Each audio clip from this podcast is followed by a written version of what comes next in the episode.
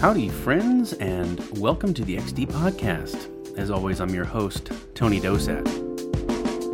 First of all, you beautiful people, if you're enjoying the XD Podcast so far, I would just be so giddy if you shared this episode with your friends. And a giddy Tony is a good thing. Now then, okay, I think it's time to discuss something. If you are unfamiliar with the term imposter syndrome, then you are either one of two types of people.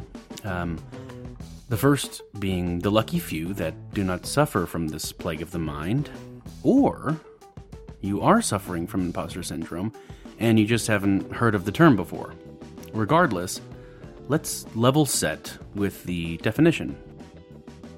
Imposter syndrome is a term coined by the clinical psychologists Paula Clance and Suzanne Imes in the 1970s. Although the study was originally done with a group of women, it's a condition that infiltrates the minds of all genders. In a nutshell, the syndrome is a belief or continuous feeling that, regardless of academic or professional accomplishment, you're inadequate or incompetent in your field of work, a fraud. Faking it, not till you make it, but simply faking it all the way. It's this nagging thought that's even more harmful than you may realize. Researchers at the University of Salzburg found that those experiencing imposter syndrome tend to be paid less and are less likely to be promoted. And its effects reach far beyond our office walls. Imposter syndrome is an infectious vine that entwines itself in and among our day to day lives, choking out success and joy. Whether it's, you know, the parents who, who think they aren't raising their kids correctly, the athlete who doesn't believe she has what it takes to cut it on the field, the healthy body that is constantly pinched and poked in front of the mirror or the spouse who lives in constant fear that they aren't enough for their counterpart. It all stems from a deep seated doubt we've planted in our heads and our hearts. And unfortunately, we tend to water it every day, allowing it to become overgrown and weed our well being. Professionally and anecdotally, I've noticed imposter syndrome firmly planting its roots in the design world. But why?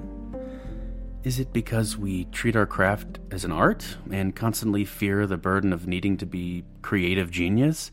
Maybe it's the battle of trying to change the perception that all designers do is make things pretty. Or perhaps it's the way we always have to fight our way into a seat at the table. Maybe or maybe it's because our field is constantly and rapidly changing, and it, it seems like it's becoming harder and harder to keep up. Personally, I think the genesis of my imposter syndrome came from having no background in this field. I am a trained actor, as I've said before many times, pursuing a career in user experience without any formal education in design or UX.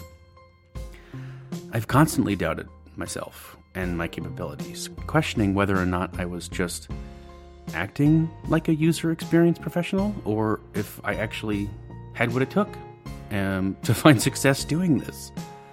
I would leave interviews thinking, there's no way they should hire me.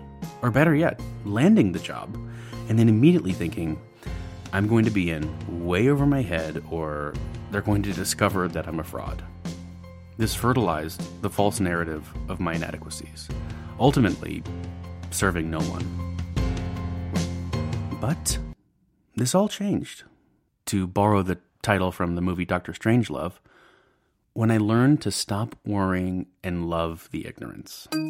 Now, of course, the saying knowledge is power is true, but understanding that didn't cure me completely. In fact, the biggest challenge in my life came when I realized the ultimate power wasn't in having to know everything always, but the opposite. I gained infinite strength by being humble enough and brave enough to say these three simple words I don't know. I don't know. I don't know has become one of the most powerful phrases in my vocabulary and meaningful statements in my mind. It's an incredibly freeing feeling once you realize it's safe to say. It's a phrase that takes a lot of moxie, and it took me a while to feel comfortable with it. In the past, I, I convinced myself I always needed to show clients or my bosses that I knew every answer and I had a response to everything. Otherwise, they'd surely discover that I was a fraud. But on the contrary, I've learned people appreciate the honesty, the vulnerability, and the candor of those three words more than a know it all. Know it alls seem to suck creativity out of a room. Most of the time, they're, they're trying to mask the fact that they actually don't know the answers. But because they're stuck in the mindset of needing to be the expert in the room, they're forced to play the part. That is one of the toughest hurdles to climb, overcoming the idea that you always have to be the expert in the room. Now, I, I understand that this is probably a little controversial, but I would submit there are no experts in the room. I believe the concept of this whole expert in the room thing is actually really dangerous and counterproductive for two main reasons. One, it puts insurmountable pressure on that person or persons, creating unrealistic expectations of being all knowing or always having the right thing to say. And two, it immediately others everyone else in the room, silencing their voice and providing no space for creativity or differing opinions and insights, feeding their imposter syndrome. Of course, some might have more learned experiences than others, but it doesn't mean that what they say is the end all be all. And in fact, I have found that people that do have these vast learned experiences are typically the ones that would agree and even preach that their word is, in fact, not scripture. As I mentioned in my last episode with Greg Flory, when he interviewed me for my current position here at Bottle Rocket, in the interview, to his face, I said, I don't know shit. But I love failing my way into knowledge. You see, everything after the but is my day to day recipe for beating imposter syndrome. Failing my way to knowledge. And a lot of people think failure leads to knowledge, but you can fail at failure. Failing failure is ignorance without action.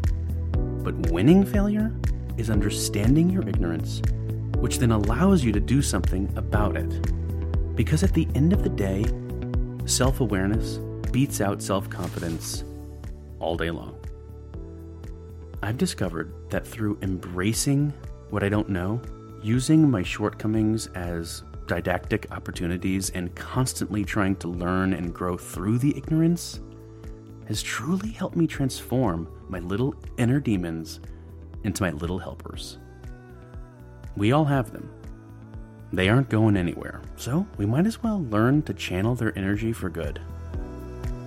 That, in the words of Harry from Home Alone, is the silver tuna. Okay, friends, so here is your call to action for this week. If you don't subscribe or review or share any other episode of the podcast, I would ask you share this one Imposter syndrome is something that needs to be talked about.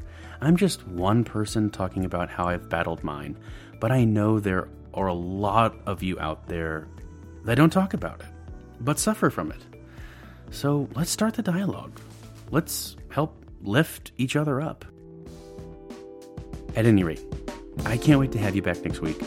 But until then, friends, stay curious. The XD Podcast is part of XD Media, LLC. This week's episode was produced and mixed by me, Tony Dosat. Written and edited in partnership with the Continuo Group. Hosting and publication for the XD Podcast is through Buzzsprout,